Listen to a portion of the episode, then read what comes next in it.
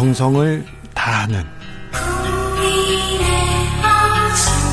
국민의 방송. KBS 주진우 라이브. 그냥 그렇다고요.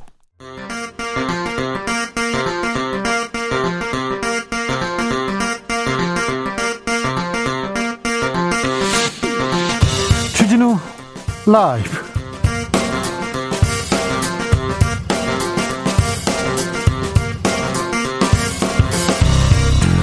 2022년 4월 25일 월요일입니다. 안녕하십니까. 주진우입니다. 윤석열 정부 첫 내각 인사청문회 시작부터 난항입니다.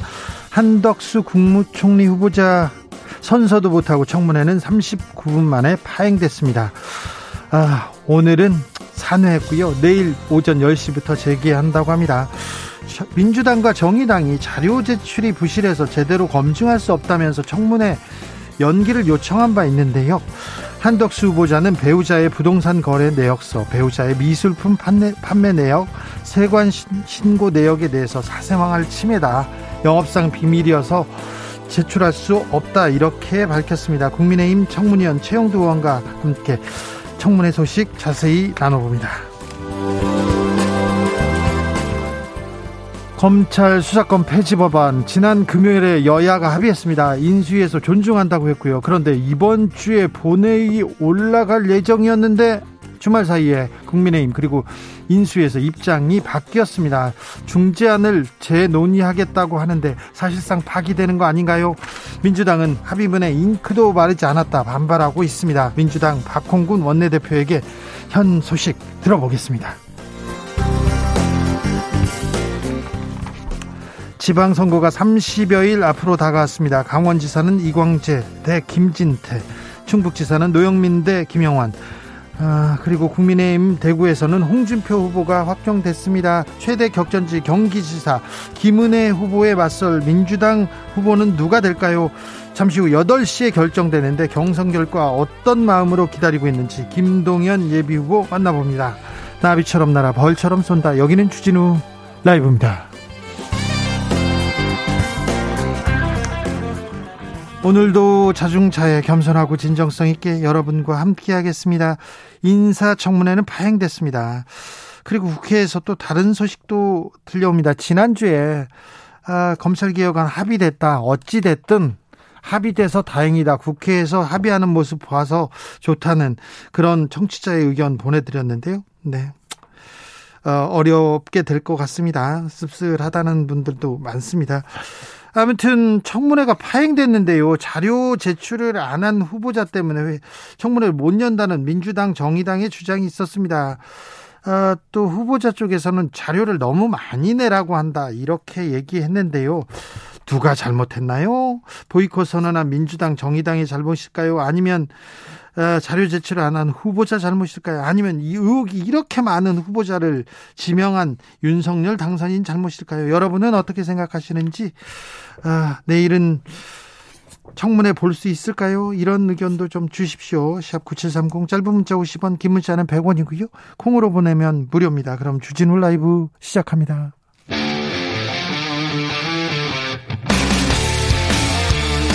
탐사보도 외길 인생 20년. 주 기자가 제일 싫어하는 것은?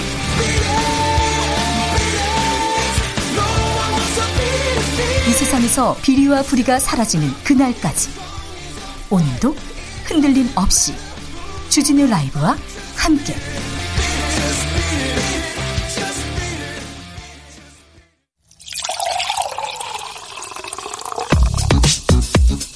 진짜 중요한 뉴스면 쭉 뽑아냈습니다. 주스. 정상근 기자 어서 오세요. 네, 안녕하십니까? 네.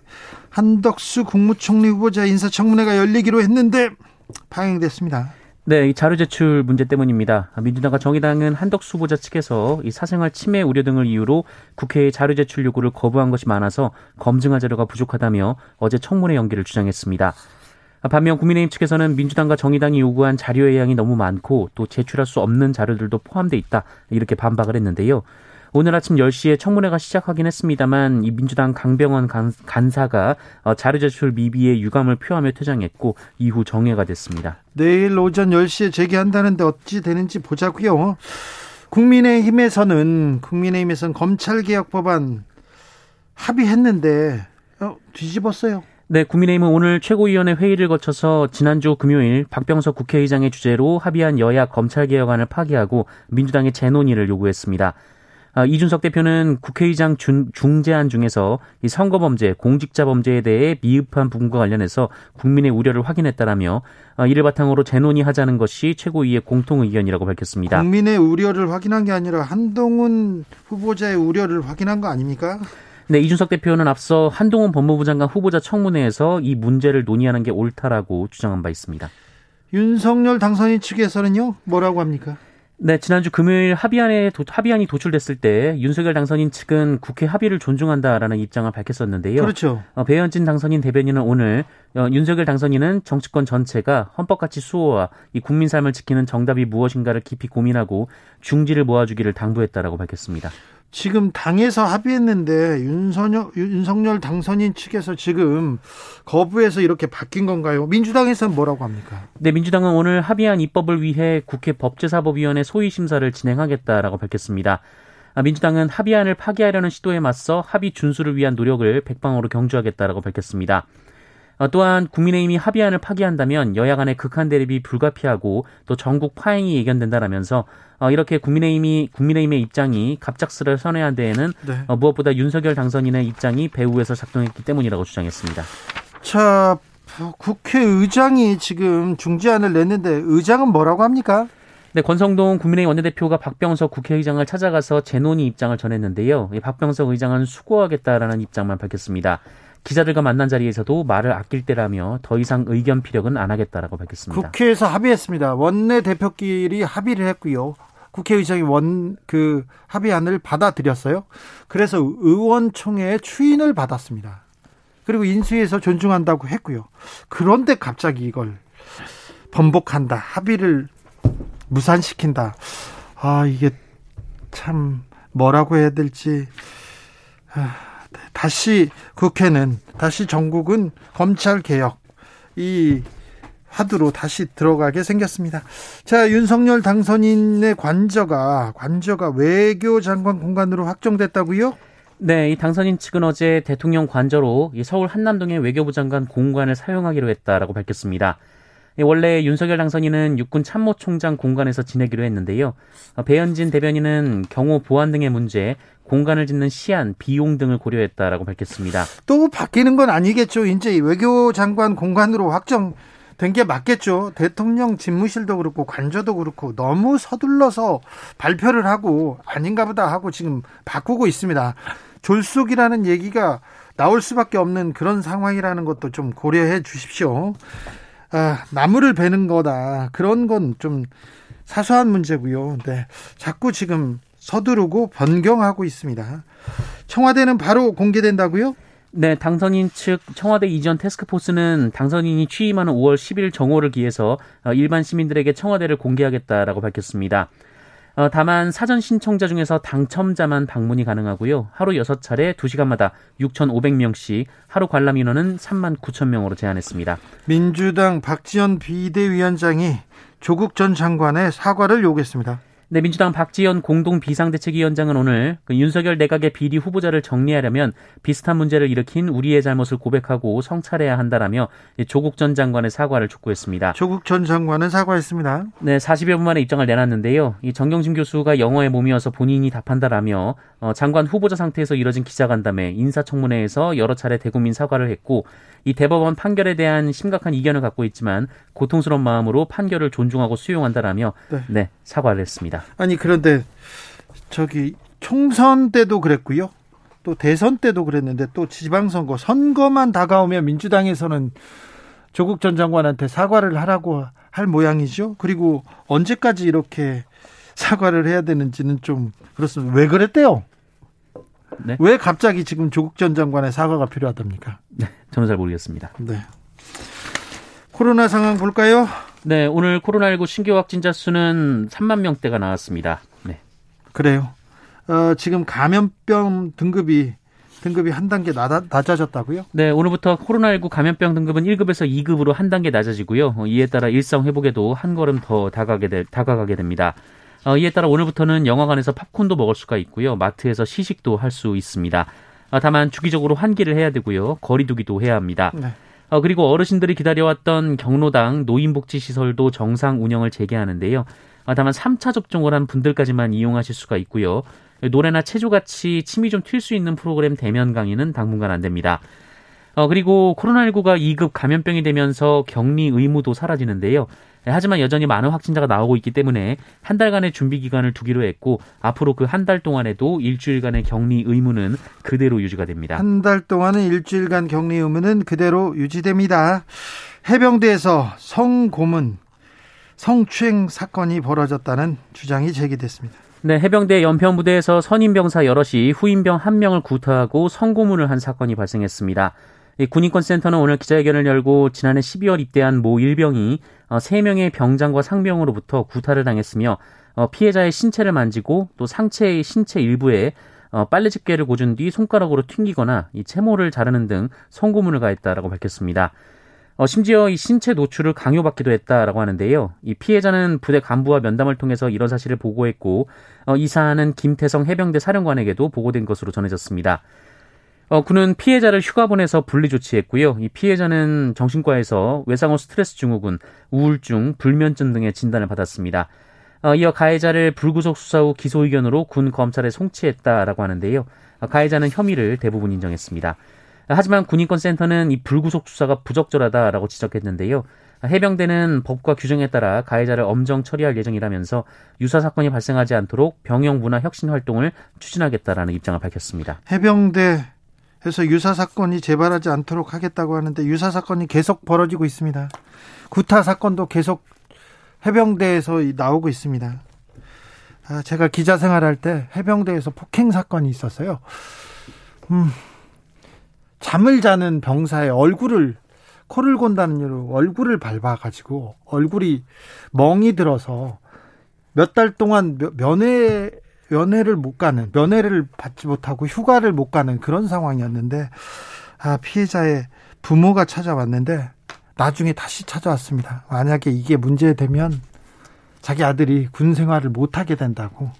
그래서 결국 맞은 피해자가 잘못한 걸로 하고 끝이 났는데 그 상황을 본 그 가족들 부모의 마음은 어땠을까? 접해 서 있는 저의 마음도 찢어질 것 같은데 아, DP라는 드라마가 있습니다. 드라마가 있는데 아, 군에서 모여서 네, 이 작품을 보고 아, 우리가 어디쯤에 서 있는 건가 어떻게 가야 되는지 좀 고민하는 그런 계기를 좀 만들어야 되겠습니다.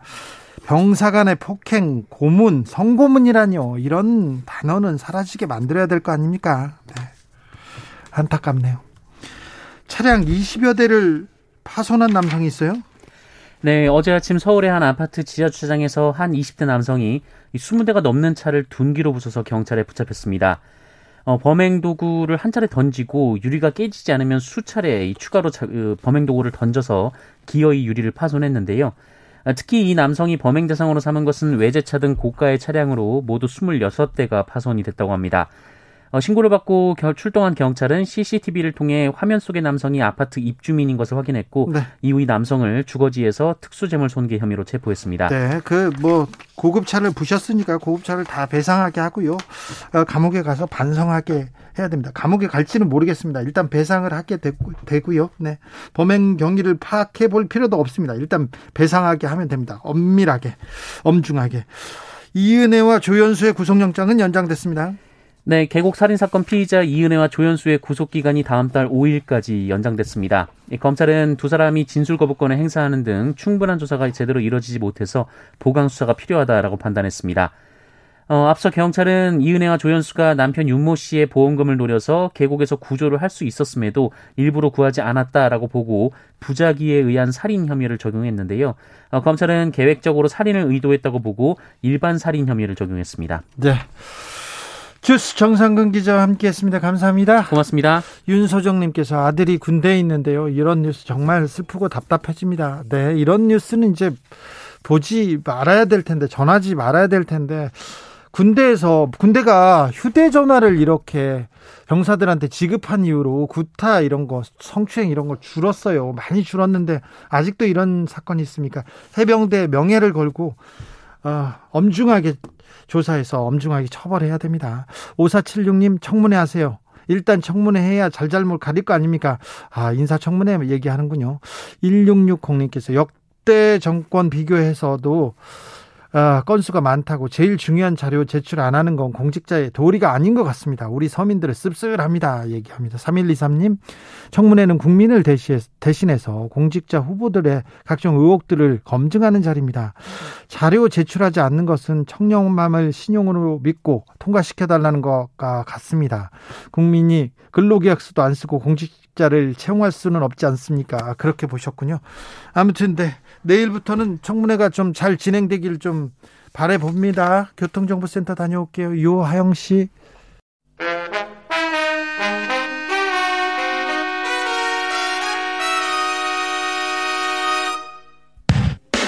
주진우 라이브 돌발 퀴즈. 오늘의 돌발 퀴즈는 객관식으로 준비했습니다. 문제를 잘 듣고 보기와 정답을 정확히 적어 보내주세요. 우크라이나 정부가 공식 SNS에 러시아를 비판하는 선전 영상을 제작해 올렸는데요. 세계 2차 대전을 일으킨 전방국가 삼국의 지도자들인 이 사람과 히틀러 그리고 쇼와 이랑의 사진을 넣자 일본 누리꾼들이 크게 반발했습니다. 결국 영상은 수정됐는데요. 이탈리아 왕국의 수상으로 히틀러와 함께 파시즘 독재자의 전형인 이 사람은 누구일까요? 1번 무솔리니 2번 스탈린 다시 들려드릴게요. 1번 무솔리니 2번 스탈린 샵9730 짧은 문자 50원 긴 문자는 100원입니다. 지금부터 정답 보내주시는 분들 중 추첨을 통해 햄버거 쿠폰 드리겠습니다. 주진우 라이브 돌발 퀴즈 내일 또 만나요.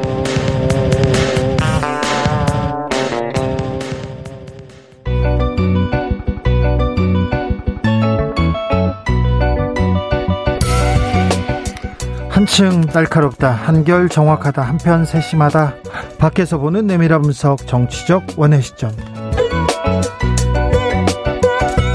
오늘의 정치권 상황 원회에서 더 정확하게 분석해 드립니다 최민희 전 더불어민주당 의원 어서 오세요 안녕하세요 불굴의 희망 최민희입니다 그리고 김용남 수원시장 국민의힘 후보 어서 오세요. 네, 안녕하세요. 호기심 천국 김용남입니다. 호기심 천국 김용남 의원께서는 그러니까 후보가 되셨어요?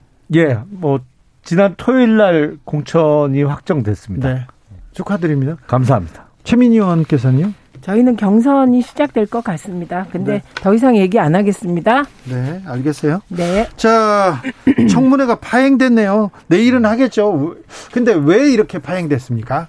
자료 제출 문제라고 합니다. 근데 네. 자료 제출인데 저는 뭐 자료 제출 요구가 많았다. 이런 국민의힘 주장에 대해서는 뭐 어, 자료 제출 요구가 많은 건 그만큼 요구할 자료가 많았다는 거라 국회의원이 자료 제출을 많이 요구한다는 것은 그만큼 입법 활동 혹은 청문 활동을 꼼꼼히 하는 거라 칭찬해야 될 것 같고요. 그런데 핵심. 그러면 그 많은 자료 중에 어떤 자료가 안 와서 파행됐냐 두 가지입니다. 네. 첫째가 김앤장에서 어, 바로 직전까지 18억 고문료 총 받았잖아요. 네, 그러면 김앤장에서 어떤 활동을 했는지 지금 업무 내용을 내놔라 그랬더니 못 내놓겠다 이렇게 됐다는 겁니다. 그거 중요한데요. 예, 그거랑 두 번째는 부동산 계약서를 내놔라 그랬더니 없다. 그래서 부동산 정보원이 있지 않습니까? 그러면 부동산 정보원에 있는 기록을 보겠다고 했더니 개인 정보 미동의로 예. 그래서 부동산 정보원에서는 본인이 동의하지 않아서 자료를 줄 수 없다. 요 두 가지가 핵심이더라고요. 이건 줘야죠, 김영남 의원님. 일단 부동산 계약서 내놓으라는 거 중엔 40년 전에 이루어진 부동산 계약에 대한 계약서 찾아내라는 내용도 있고요. 그리고 김현장에 지금 4년 6개월 정도 근무를 했는데 네. 최근에 네. 네. 5년 가까이 근무했는데 5년 동안 뭘 했는지 적어내라는 게 그게 가능한 요구인가요? 그리고 40년 전은 어려워도 4, 4년 동안 5년 동안은 그건 가능한 거 아닙니까? 5년 동안 뭘 했는지를 어떻게 다 적어내요? 아니 무슨 큰, 큰 일을 어찌 했는지는 물어볼 수 있지 않습니까? 물어봐야죠.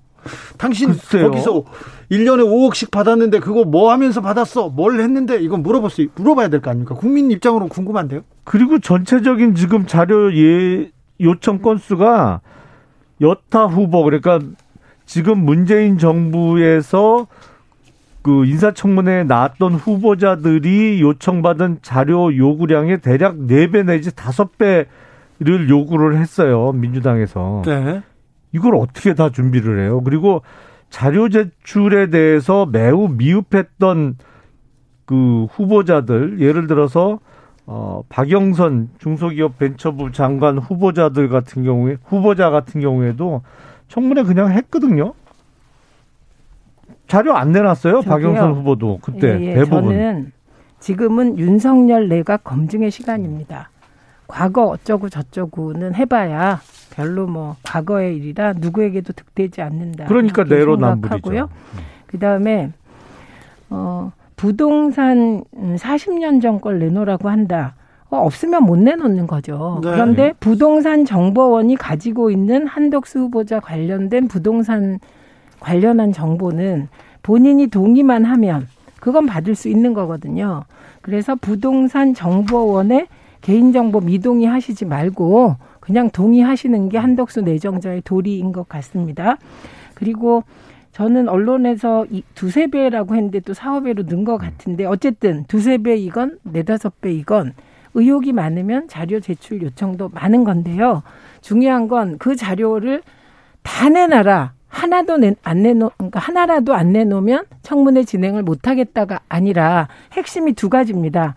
김앤장에서 어떤 활동을 하고 무려 1년에 5억 가까이의 정관 예우를 받으셨나 요거에 대한 자료를 민주당이 내놓으라는 거고요. 그게 일지를 내놓으라는 게 아니고요. 그 업무 내용이 있지 않습니까? 그건 내놓을만 하고 또 이거 내놓는 건 이게 지금 공직에 있는 공무원들이 가장 궁금해한다고 합니다. 네. 예. 그래서 이 자료 내놓고 부동산 정보원의 개인정보 미동이 동의로 바꿔주십사 이게 핵심 요구 사항이더라고요. 이 기본적으로 부분은 뭐 그냥 되풀이 될 것 같습니다. 기본적으로 음. 어떤 일을 하고 어 고문료 뭐 내진 사실상 뭐 급여 형태입니다만 아 이거를 그 받았는지를 내놔라. 이거 로펌 입장에서는 절대 못 내놓습니다. 내놓을 어머, 수가 없어요. 그렇게 기본적으로. 내밀한 일이 많은가요? 아니 왜냐하면 기본적으로 그러면 어떤 클라이언트를 어떻게 만나서 어떤 사건에 대해서 어떻게 진행을 했는지를 다 공개해야 되는데 아니 아니 로펌. 입장에서는 그거는 로펌은 기본적으로 그래서 그 클라이언트에 대한 비밀 준수 의무가 있기 때문에 이걸 내놓을 수가 없어요. 음. 그거 개인정보 빼고 내면 되고요. 또 하나 이래서 로펌과 공직과 다시 로펌과 공직과 이런 회전문 인사하면 안 된다. 이해 충돌의 소지가 있다. 이런 얘기가 나온 거고요. 이런 그 공직 고위 공직자가 개인 사기업 특히 김앤장 같은 로펌으로 갔다가 다시 공직으로 오는 거 이거 막아야 된다는 요구가 국민적 목소리가 높았고 국회에서도 이에 관련 논의가 많았잖아요. 그래서 이번 인사에서 저는 그 김한규 비서관이 네. 이분이 김앤장에도. 있었고요.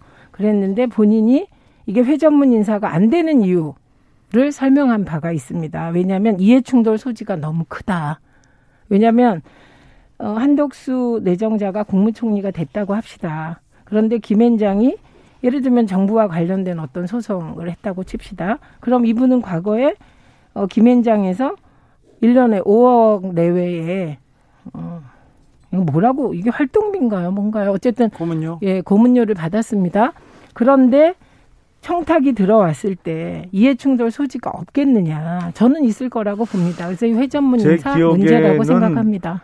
노무현 정부 때도 김앤장 출신들이 청와대에도 많이 근무하고 많이 등용이 됐고요. 지금 문재인 정부 들어서는 김앤장에만 변호사 있는 거 아니, 아니거든요. 정부 각종 요직에 민변 출신들이 얼마나 많이 네? 들어가 있어요. 그리고 헌법재판관이나 대법관 출신 중에도 우리법 연구회를 거쳐서 민변 활동하다가 간 사람들이 대부분이고, 어, 근데 그러면 김앤장만 그러면 클라이언트에 대한 비밀 준수 의무가 있느냐? 마찬가지거든요. 변호사는 이제 다 있어요. 민변은 김영- 사회단체고요. 김앤장은 영리단체입니다. 하나만 물어볼게요. 민변은 이익 단체입니다. 사실은 아니, 그거 함부로 말씀하시면 권력 단체고 이익 단체입니다. 김용남 의원님 하나 네. 질문요. 김용남 의원님은 음, 공직에 있대 의원은 의원을 안 했을 때 네. 로펌에 안 가셨죠. 저는 로펌을 제가 차렸습니다. 아 그러셨어요? 그리고 로펌에 안 가셨고 어디 뭐 사회이사 이런 거 안 지내셨죠? 안 시켜줘서 못했습니다. 네. 네. 그러니까 청렴하신 거예요. 그렇죠. 네. 그리고 또 그 로펌에 가서 네. 이름만 걸면 네. 굉장히 쉽게 돈을 벌 수도 있는데 그거 안 하셨잖아요. 그리고 방송 나오는 거 이거 돈도 거의 안 주는데 일부러 나와가지고 얘기해주고 그러는 거잖아요. 말 나온 김에 좀 출연료 좀 올려주세요. 예, 제가 요거 하나는 꼭 말씀드리고 싶은데 민변이나 우리법 연구회가 어, 예를 들면 어떤 사안에 대해서 자신의 소신을 가질 수 있습니다. 이런 민변이나 우리법 연구회와 김앤장을 동격으로 놓고 비교하는 것은 그건 정말 그 논리적으로 맞지 않고 이건 좀 억지였어요. 예, 아니 아니. 이건 억지입니다. 민변은 훨씬 센 권력 단체였죠. 사실상 아니, 그 권력 문재인 잠깐만요. 정부 하에서는 적어도 권력 단체라는 네. 말은 그거는 예를 들면 저는 왜곡된 잘못된 비판의 하나로 인정합니다. 그냥 생각으로. 그러나 민변이 아니요. 민변 민변 자체가 이익 단체라든가 기업이 아니잖아요. 그런데 김앤장은 로펌으로 영리를 추구하는 곳입니다. 그래서 이해 충돌 여지를 얘기할 수 있는 거고 민변이나 우리법 연구회는 이거는 뭐 사회 단체이기 때문에 이거를 동격으로 놓고 비교하는 건 논리적으로 큰 오류다. 요건 정리하고 넘어가겠습니다. 자, 조성빈님께서 문재인 정권이 잘못했다면 윤석열 정권은 그러지 말아야죠. 너희가 그랬으니 우리도 그래보겠다. 이건 아니죠. 비난한 만큼 달라져야 국민한테 제대로 평가할 것 평가받을 것 아닙니까? 얘기하시고요. 구민정님께서는 일반 개인도 인터넷 사이트 하나 가입해도 개인정보 동의해야 승인 납니다. 당연히 개인정보 정보 동의해야 하는 거 아닌가요? 이런 얘기했습니다. 내일부터 청문회가 뭐 잘 되겠죠. 그리고 뭐 어, 로펌에서 그리고 어디에서 돈을 받았을 때는 어떤 일을 했는지 그것도 밝혀져야겠죠. 그건 국민들이 궁금해하는 거는 또 맞습니다. 자 넘어가겠습니다. 박병석 국회의장 중재로 검사, 검찰 수사권 폐지 법안이 중재안이 받아들여가지고 의원들이 뭐 총회에서 박수치고 추인했어요. 원내대표 합의 끝났고 그런데 주말 새에 갑자기 갑자기 백지화되고 있습니다. 요거 어떻게 된 겁니까, 김용남 의원님? 사실은 이 합의를 한 권성동 원내대표가 저하고는 개인적으로 인연이 깊어요. 깊죠. 뭐 검사 선후배에다가 지금 아니 그 그냥 선후배도 아니고 20년 전에 광주지검에 근무할 때 제가 그 부의 수석 검사였는데 바로 제 위에 소속 부장이었어요. 아, 그래요? 예. 부, 어, 권성동 당시 부장검사 바로 밑에 제가 수석 검사를 했거든요. 그것뿐만 아니라 19대 국회에 있을 때 같은 환노위에 있으면서 상임위가 갔다 보니까 상임위도 바로 옆자리, 본회의장도 바로 옆자리. 뭐 그래서 제가 모르는 거 있으면 많이 여쭤보고 했는데 대부분 저하고 의견이 일치를 했어요. 네. 그래서 그때 소위 김영남법이 본회의장에 올라왔을 때 딱 네 명이 반대표를 던졌거든요. 나머지 다 찬성하고 그 네 명 중에 두 명이 저하고 당시 권성동 의원이었습니다. 네. 근데 결정적인 순간에 의견이 달라지는 경우가 있더라고요. 이번 경우였군요. 첫 번째는 사실 박근혜 대통령 탄핵 때 저하고 완전히 음. 의견이 갈렸고 탄핵을 주도한 검사 역할을 하셨죠 법사위원장으로. 그때 법사위원장으로서 그런 역할을 할 수밖에 없었고요. 그리고 이번에 검소안박법도 저는 저 같으면 절대 합의 안 합니다. 이거 합의 못 합니다. 근데 합의가 이루어져서 했는데 이게 그 이후에 저희 같은 경우에는 당원들과 지지자로부터 항의 전화, 문자 뭐 엄청 받았어요. 중재안을 사실은. 받았다고요? 예, 예. 네. 네, 그래서 뭐 사정 얘기를 해주셨는데 냉정하게 보면 어, 삼권 분립 훼손 현상이 우리 눈앞에서 일어나고 있는 겁니다. 이게 무슨 얘기냐면 어, 윤석열 당선인 윤심이 예, 이번 합의를 협의를 박 음, 박병석 의장 중, 중재안을 거부한 것이 아닌가 싶습니다. 그래서 이것이 한동훈 법무부 장관 내정자도 같은 입장이 됐고 또 진짜 이상한 것은 이준석 대표가 갑자기 총대를 메고 나선 이 그렇죠. 부분입니다. 그리고 이준석 대표에 대해서는 여러 가지 의혹의 시선들이 있더라고요. 네. 본인이 겪고 있는 어려움을 이번에 총대 매물로서 혹시 모면하려고 하는 것이 아닌가 하는 의혹 이건 지켜보면 될 것 같고요. 그래서 권성동 어, 원내대표가 어려운 처지에 빠졌다. 왜냐하면 권성동 원내대표는 본인이 그 구조를 다 불러줄 정도로 했다는 취지의 말까지 언론에 예, 예, 했거든요. 그런데 본인이 지금 덧붙여서 어, 경제 부패 외에 공직 공직자와 선거까지도 남겨야 되는 게 아니냐 하는 얘기를 또 하고 있더라고요. 언론 네. 보니까. 말을 바꾸고 있습니다. 예, 이렇게 말을 바꾸는데 첫 번째 지적은 본인이 본인의 공이라는 듯 얘기해 놓고 입장을 바꿀 땐 사과를 하셔야죠. 저는 이 대목이 아주 불쾌했습니다. 사과하셔야 되는데 그것 없이 그냥 그냥 해도 되는 것처럼 또 말을 바꾼 거. 두 번째는 그러면 윤심은 왜 이렇게 늦게 두둥 떴나? 왜냐하면 유- 그 권성동 원내대표는 윤핵관 핵심인데 네. 윤심 파악도 안 하고 그럼 아니 합의했겠습니까? 얘기했겠죠. 예, 그래서 저는 지금 이 상황은 어, 박병석 중재안에 대하여 민주당도 지지자들의 비난에 직면해서 몸살을 앓고 있습니다. 네. 게다가 민주당의 처럼회의 그 초선 의원들의 경우는 지도부에 대해서 강하게 비토하고 있어요. 그럼에도 불구하고 민주당은 박병석 의장 중재안을 끝까지 지도부가 받겠다고 고수한 겁니다. 네. 비난을 감수하고. 그런데 국민의힘이 협치 협치하면서 박병석 중재안을 거부하고 나선 것은 삼권 분립 훼손으로 볼 수밖에 없다. 윤심의 뒤늦은 작동.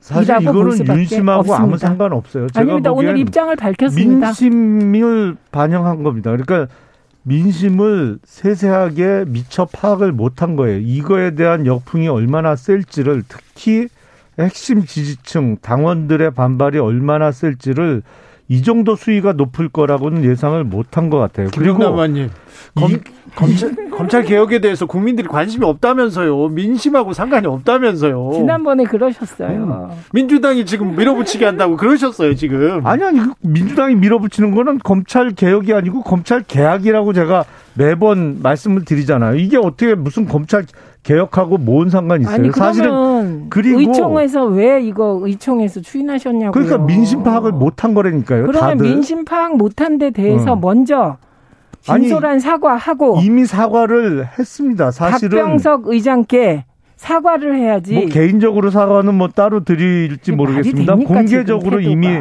사과를 여러 번 드렸고요. 사실은 이렇게 검찰 사과를 수사권을 없애는 법안을 국회에서 통과시키는 건 입법 독재예요. 이거 상식적으로 맞지 않습니다. 의원님 절대로. 입법 독재가 뭡니까? 국회가 법 만드는 게 입법 독재입니까? 법도 그 내용에 있어서 상식에 부합해야 되는 거고 우리 헌법 체계에 맞아야 되는 거죠. 국회에서 국회의원이라고 마음대로 입을 법을 어, 통과시키는 것 자체가 입법 독재예요. 이거는. 이 삼권 분립 훼손성 아니, 발언을 마구 남발하십니다. 여야 합의로 원내대표가 합의를 하고 의원총회에서 추인을 했잖아요. 그 내용 자체가 문제라니까요. 그래, 자, 합의된 내용 자체가 헌법 위반이에요. 사실은. 자, 그러면 이거는. 그럼 국민의힘도 헌법 위반을 했고 민주당도 헌법 위반을 같이 한 거네요. 아직 통과는 안 시켰으니까 네. 위반할 뻔한 거죠. 둘 다 국민의힘도 예. 예. 그래서 저는 정치가 이렇기 때문에 국민의 외면을 받는다고 생각합니다. 네. 그리고 그동안에 협치 협치하던 언론은 다 뭐 하고 있습니까? 저는 박병석 의장의 중재안은 네. 여야가 한 발씩 양보해서 네. 양당 지지자들의 반발을 무릅쓰고 네. 협치 정신을 발휘해서 지금 이 시점 타협안을 만든 거라고 생각합니다. 그런데 그 타협안을 여야가 의총에서 추인까지 해놓고 윤석열 당선 윤심이 지- 뒤늦게 작동했는지 한동훈 법무부 장관이 반대하고 나서고 검찰이 반발하자 갑자기 곧 여당이 모든 걸 백지하고 나서면 그건 협치를 짓밟는 것이며 윤심이 직접 작동돼서 국회 입법권을 어, 무시하는 것으로 삼권 분립 훼손이라고 왜 언론이 말하지 않는지 정말 언론에 묻고 싶습니다. 제가 지난주에 말씀드린 내용이 뭐냐면 이렇게 검찰 수사권을 완전히 박탈하거나 뭐 1년 6개월 후에 박탈하나 뭐 4개월 후에 박탈하나 결국에는 없어지는 건데 그렇게 되면 가장 큰 수혜자는 누구냐? 1번 이미 큰 죄를 저지른 사람이에요. 그리고 그 다음 수혜자가 누구냐? 2번은 앞으로 큰 죄를 저지를 가능성이 많은 사람들입니다. 아, 그럼 그 1번은 지금 이미 집권 세력이었던 민주당이 되는 거고 2번은 누구냐? 앞으로 곧 보름 있으면 집권 세력이 되는 국민의 힘인 음. 거예요. 그러니까 이거는 여야 합의 협치의 문제가 아니고 야합이라는 그 생각이 들 수밖에 없는 그러니까 내용이에요. 저 말씀은 네. 대한민국의 수사는 오직 검사가 해야 된다는 검사 중심주의 말씀입니다. 아니죠. 경찰과 검찰이 경쟁해야죠. 아니 어느 들어보세요. 한쪽에만 몰아줄 필요도 없고 아니 그래서 어느 잠깐만요. 한쪽에만 의존할 그래서- 이유도 없습니다. 아니 의원님 저 얘기 좀 하게요. 그래서 경제와 부패는 다시 검사들에게 나, 검찰에 놔둔 겁니다. 그래서 저는 대한민국 경찰도 그다음에 대한민국 검찰도 대한민국의 사법기관의 하나이기 때문에 이것은 지금 이 시점에서는 검찰이 가지고 있는 막강한 권한을 어, 제3의 기관으로 어, 분리 이게 나누는 것이 그게 국민 인권을 보호하는데 훨씬 더 유익하다고 생각합니다. 그런데 중요한 것은 지금은 절차상의 문제를 삼권 분립 훼손을 지금 곧 여당이 될 국민의 힘과 어, 윤석열 당선인께서 하고 계신 겁니다. 삼권 분립을 이게 훼손해서는 안 되죠. 훼손하고 뭔? 당연하죠. 국회가 여야가 합의해서 의장이 나, 나서서 만든 중재안을 이거를 갑자기 일방적으로 어 지금 인수위 그다음에 한동훈 내정자 네. 게다가 오늘은 윤 당선인도 한 말씀 하셨더라고요. 예, 예. 나서서 중단시키고 뒤집으려고 하는 것이지 양당 원내대표가 않습니까? 합의했다가 의총. 의총 에서 부결되거나 아니면 그 이후에 합의가 결렬된 거는 여러 번 있습니다. 아니요 이미 의총에서 추인됐잖아요. 여러 번 있어요. 의총에서. 추인됐잖아요. 이 추인- 사안은. 네, 이 사안은. 조혜숙님께서 예. 당대당 합의를 한 건데 손바닥 뒤집듯 뒤집는 건 무슨 경우인가요? 가족회의도 이렇게 두서없진 않습니다. 얘기했고요. 4988님 권력 싸움 좀 그만하세요. 민생을 위한 정치 좀 해주세요. 김진만님 민심이 이틀 만에 파악되나요? 이렇게도 물어봤습니다. 자 마지막으로 민주당 비대위에서는 조국 사과하라 이런 얘기가 나왔습니다. 어떻게 보셨어요? 이걸 언론이 거두절미하고 조국 사과라고 쓰니까 지금 문제가 되는데 정확하게 박 비대위원장의 워딩은 윤석열 내각을 철저히 검증하기 위해서는 비슷한 일이 있었던 조국 전 장관이 사과해야 된다더라고요. 그리고 40분 만에 조국 장관이 사과했습니다. 근데 제가 말씀드리고 싶은 것은 어, 한덕수 총리 내정자는 총리니까 법무부 장관보다 더 엄격한 잣대로 검증해야 하고요. 우리는 이미 검증 잣대가 있습니다. 조국 전 장관과 그 가족 탈탈 털었듯이 털면 되고 그리고 이번으로 조국 전 장관 가족과 그 조국 장관 소환은 그만했으면 좋겠습니다. 또 다음 선거 때 또 나오겠죠. 아, 그만했으면 좋겠습니다. 김영남 의원님. 글쎄 한덕수 지금 후보자하고 조국 전 장관의 사례는 비교할 수가 없죠. 전혀 공통점도 없고 사안도 전혀 틀린 데다가 지금 김현장에서 4년 6개월 동안 받은 고문료를 갖고 자꾸 뭐 민주당에서 엉뚱하세요. 시비를 거시는데 이거는 사실 시비거리가 안 돼요. 그러면 정호영 내정자 털탈 터시고요. 그다음에 딸아들 비리 연관되어 있는 모든 내각 후보를 탈탈 터시고요. 그다음에 조국 전 장관 처음 시작한 권력형 비리라는 매도 그리고 사모펀드 관련 의혹처럼 그 모든 관련 의혹들을 윤석열 내각이 내각을 철저하게 검증하는 시간이 정호영 되기를 후보자에 대해서는. 경찰에서 수사를 개시했다고 하니까 어, 수사 이제 하겠죠. 네. 예. 하겠죠? 네. 여기까지 하겠습니다. 최민희, 김용남, 김용남, 최민희 두 분 고생하셨어요. 네, 고맙습니다. 고맙습니다.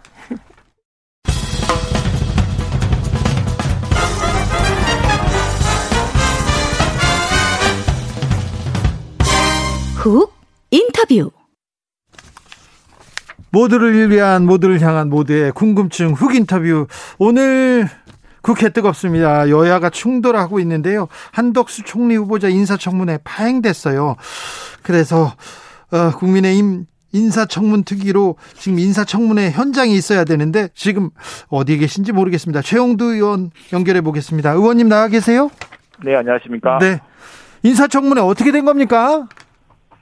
네, 10시에 예정대로 열었고요. 네. 근데 어 민주당의 간사만 들어와서 예, 이게 뭐 응할 수 없다. 예. 이렇게 발언하고 나갔고 그래서 네. 저희들을 기다리면서 의사진행 발언을 했습니다. 의사진행 발언을 하면서 지금 이 상황이 어떤지에 대해서 국민들에게 설명을 했고 예.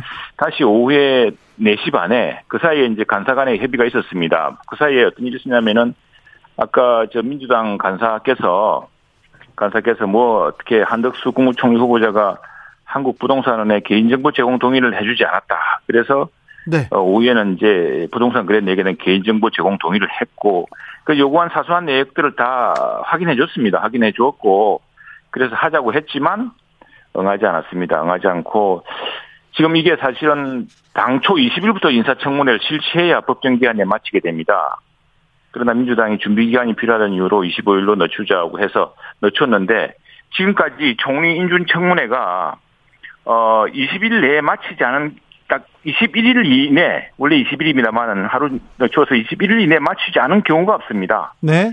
인준 청문회 이후에 물론 그 투표 표결까지 시간이 걸리고 저 청문 보고서 채택 여부에 대해서는 조금 시간이 걸린 적은 있어도 청문회는 어떤 경우든 20일 21일 내에 마쳤습니다. 그런데 지금 내일까지 나와야 되는데 내일도 나올지 안 나올지 불확실하고 그래서 저희들은 어쨌거나 검증이든 무엇이든 그리고 자료 제출 요구 건수만 하더라도 네. 역대 총리 인준 청문회에 비해서 결코 작지 않습니다. 그런데 지금 뭐 사무관이 됐는데 50년 동안 봉급 명치서를 내라든가 이게 별세한 지 한 시대 이상이 지난 부- 후보 부자 부친 이 1907년에 태어나서 1982년에 돌아간, 돌아가셨습니다.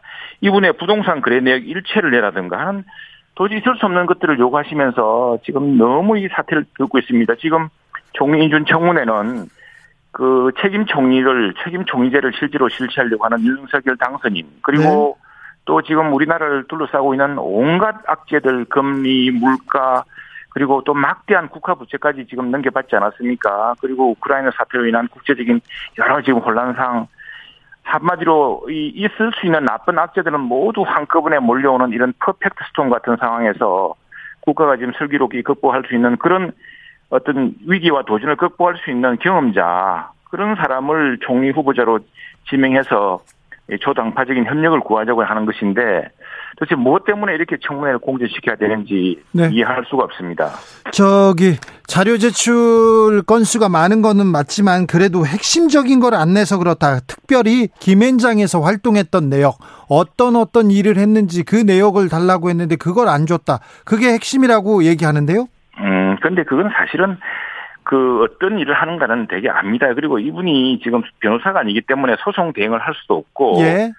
또 개인별적으로 무슨 기업의 인원에 관한 일을 하질 않았습니다. 그리고 이 고용계약서를 달라고 그랬습니다. 고용계약서. 예. 근데 고용계약서는 이게 김현장에서 제출을 해야 되는 겁니다. 그래서 김현장에서 제출한다면은 동의하겠다고요. 약속을 했고 그런 것들입니다. 그리고 지금 나중에 다시 다른 분 자, 자- 보겠습니다만 이게 지금 일종의 그 우리나라가 국제 법률 전쟁을 속에 있습니다. 통상이 많고 해외 투자도 많고 국내외에서 나가는 투자도 많고 또 해외에서 들어오는 투자도 많습니다. 우리 한 한덕수 총리 후보자는 아시다시피 통상 전문가입니다. 네. 통상 국장을 해서 했고 통상 교섭본부장 또 그리고 이제 국무총리로서 한미 FTA를 체결하는데 큰 역할을 하셨고 계속 무역과 통상 그리고 경제 성장, 경제 정책에 관여하신 분인데 지금 그런 분이 이제 그 국내외 투자를 했던 기업에 대해서 김현장에서 이런 자문, 자문을 했던 사안이라는 것은 되게 짐작할 수 있는 것이고요. 그게 특별한 다른 내역이 있을 수가 없습니다. 그리고 지금 할 수 있는 모든 것들은 제 자료는 다 공개를 했습니다. 했는데 지금 무엇을 어디까지 내라는 것인지 알 수가 없고 국민의힘, 국민의힘 입장에서는 지금 민주당하고 정의당이 지금 네. 트집을 잡고 있다 이렇게 보시는 거죠. 그렇습니다. 지금 저 총리 이 예, 근데 지금 진, 지난 이낙연 총리 때는 319건을 요청을 했습니다. 우리 야당 우리는 그 비교적 그래도 점잖게 했습니다. 그리고 그때 어, 제출이 많이 됐고요. 정세균 총리 때는 250건을 제출했는데 그 중에 52%밖에 제출을 안 했습니다. 김복윤 총리 때는 347건이었습니다. 근데 지금 무엇이 어떻습니까? 특, 지금 무려 서너 배가 많습니다. 지금 합치면요. 1100건입니다. 1100건. 1100건 중에 어떤 게 있냐면은 아까 말씀드린 별시한지 한 세대 벌써 지금 뭐 1982년에 별시한 부친 네, 알겠습니다. 그 그리고 예 그 부동산 거래 내역일 네. 1970년 사무관 입간 임관 이후 봉급 내역 전부 1982년부터 1997년 모든 출장 기록 참여정부 총리 시절 회의록 일체 이 회의록 일체가 왜 공개가 안 됐겠습니까? 참여정부를 어느 정부 했습니까? 민주당 정부인데 네네. 그게 무슨 비밀이 있겠습니까? 알겠습니다. 네, 그리고 알겠습니다. 이분은 평생 1가구 주택밖에 없었는데 어떻게 30년 전 부동산 계약서라는 게 무슨 용도가 있으며 최근 20년간 일가족 국내외 공항 면세점 구입 목록 이거 어떻게 이게 파악이 가능합니까? 그런 것들로 지금 이걸 이 엄청난 미정의의 위기 속에 있는 퍼펙트 스톰이라고 하는 위기 속에 있는 대한민국을 어떻게 슬기롭게 이 도전과 위기를 극복할 것인가를 논해야 할 자리에 네, 아 너무합니다 정말로 알겠습니다. 인사청문회 첫날부터 파행돼서 정치권에 실망하는 국민들이 많다는 것도 좀 헤아려 주십시오. 네, 잘 알고 있습니다. 그래서 네네. 저희들 지금 계속 기다리고 있습니다. 알겠습니다. 그리고 우리 저, 예, 성일종 같은 거 만나고 있고요. 예, 예. 지금 이제 민주당과 정의당께서 정말 국민들의 걱정을 들어서 철저히 검증을 청문회장에서 함께 검증하십니다. 아니 그러니까요. 그런데 민주당은 네. 그렇다 쳐고 정의당이 민주당한테 호락호락하지 않는데 왜 정의당은 그렇습니까? 정의당으로서도 지금 이 문제에 대해서 저희가 계속 협조를 요구하고 있습니다. 그리고 사실 뭐 정의당은 지금 한 분이기 때문에 정의당의 단독 요구로 되지 않지 않습니까? 지금 역시 최대 다수당은 민주당이고 예. 민주당이 사실은 국회에서는 책임 일당 아니겠습니까? 네네. 지금 뭐 정권이야 어, 윤석열 정부와 이제 곧 맡게 됩니다만 그러나 국회에서의 큰 어떤 리더십은 민주당에 있기 때문에 네. 이 분야에서 그리고 더구나 이분 이분 저 청문회를 민주당 정부 때 다 해봤습니다. 다 잘 아시면서 아. 민주당 예 참여정부 시절 총 회의록을 다 공개를 하라는 그 이유가 무엇 때문입니까 정말? 알았어요. 그건 그 회의를 공- 공개하지 말라고 하십시오. 아무튼 한덕수 총리 후보자한테 의혹이 많은 것도 사실이에요. 아무튼 내일부터 청문회 잘 보겠습니다. 네, 저희가 철저히 하겠습니다. 네. 그리고 이 우리나라가 처한 위기를 극복할 수 있는 책임 종료될 수 있는지 철저히 따져보겠습니다. 알기, 철저히 따져주십시오, 의원님. 네. 그리고 하나만 더 고맙습니다. 물어볼게요. 네네, 네. 검찰 수사권 폐지 중지안 받아들였어요. 그리고 네네. 원내대표가 합의하고 의원총회에서 추인했는데 다시 이제 걷어들이기 시작했어요. 이거 어떻게 해요? 이게 지금 사실 국제 계약도 그렇고 어떤 계약 관계에서 예기치 않은 사태라는 게 있습니다. 예기치 않은. 더구나 이게 국민적인 저항이 지금 심각합니다. 국민들은 우리가 이 합의했던 사안에 대해서 여야가 추인했던 사안에서 지금 어떻게 오야, 어떻게 이해하고 계시냐 그러면 이건 정치권, 국회의원들만 검찰 수사를 면탈받기 위한 야합이라고 이야기하고 계십니다. 지금 그런 오해를 우리가 자초한 것도 일부 있고요. 그래서 우선은 이것이 아니라는 점을 국민들에게 소명해야 되고 어떻게 여야가 국민을 이길 수가 있습니까? 국민을 이기는 국회가 어디 있겠습니까? 그런 부분을 이제 우리도 우리도 뭐 어쨌든 이 문제에 대해서 책임이 있습니다. 책임이 있어서 그만 책임질 것이고 민주당 역시도 이 문제에 대해서 국민들에게 함께 응답할 의무가 있다고 생각합니다. 네. 어, 저, 대통령 관저가 외, 한남동 외교장관 공간으로 확정됐습니다. 이- 이제 확정됐습니까? 아 확정됐습니까? 제가 오늘 청문회 한다고 아, 네. 발표가 있었습니까? 네. 발표가 있어, 있었대요. 네. 아 그렇군요. 그건 뭐 사실은 지금 뭐 지금 월 말에 월 말에 이제 뭐 외국 정상이 저 방문한다고 하고 네. 그런데 지난번에 원래 돈을 들이지 않고 지금 비어 있는 국방부나 합참의장 공간을 쓰려고 했더니 이게 지금 단순히 재수리 리노베이션 정도가 아니고 완전히 재건축을 해야 될 정도로 심각하다고 하니까 아마 불가피한 선택이 있을 것 같습니다. 그리고 네. 공간이 저렇게 좀 정리되니까 예. 외교부 장관 공간도 거기에 함께 다시 마련하는 뭐 방안을 연구한 것 같은데 어쨌든 국익과 또 그 지금 정상회담 등을 위한 준비로서 불가피한 거 아니겠습니까? 네. 의원님 하나 더요. 총, 네. 총리 후보자 청문회가 내일 하루만 열립니까? 그럼? 지금 이게 원래 이틀 이상 해야 되지 않습니까? 근데 오늘 안 했으면 내일 하루만 열립니까? 하루 더 열립니까? 그거는 이제 우리가 성실하게 정말 민주당에서 해서 할 수 있는 대로 다 해야죠. 이게 지금 어 총리 청문 인준의 날짜도 맞춰야 되지만 여야 표결을 통해서 정해져야 되기 때문에 민주당의 협조 없이는 이 총리 친- 총리 출 총리가 취임할 수가 없습니다. 그래서 예. 그래서 저희들이 속이 타는 겁니다. 민주당의 협력이 정말 절실합니다. 그러니까 내일 하루로 청문회는 끝납니까? 그러면? 그거는 이제 여야간에 계속 간사간에 합의를 중인데 네. 오늘 하루 공진했지만 내일 된다면 모레까지 해서 이렇게 할수 있죠. 그렇게 네. 해서 예, 우리가 빨리 21일, 20, 지금 21일도 벌써 최장, 이제 가장 늦은 기록이 되겠습니다. 예. 이, 이런 기록을, 불명예스러운 기록을 남기지 않아야겠죠. 내일- 총리가 취임해야지만이 새 정부가 일을 시작할 수 있습니다. 알겠습니다. 내일 시작하면 모레까지 이어질 수도 있네요. 그렇죠, 그렇죠. 예. 네. 알겠습니다. 청문회 소식, 긴박한 소식을 들으려고 했는데 별로 긴박하지는 않았어요. 긴박합니다. 지금 하루하루가 숨이 넘어갑니다. 그렇습니까? 네. 네. 계속 애써 주십시오. 감사합니다. 네. 지금까지 국회에서 최영두 국민의 의원이 이렇게 특파원으로 열심히 알려주셨습니다. 아, 노을 속 풍경님께서 요구하는 대로 좀 미리미리 다 줬으면 이런 일 없지 않았을까요? 이런 얘기도 합니다. 네. 저는 아, 여기서 1부 마치고요. 잠시 숨 돌리고 6시에 2부 이어가겠습니다.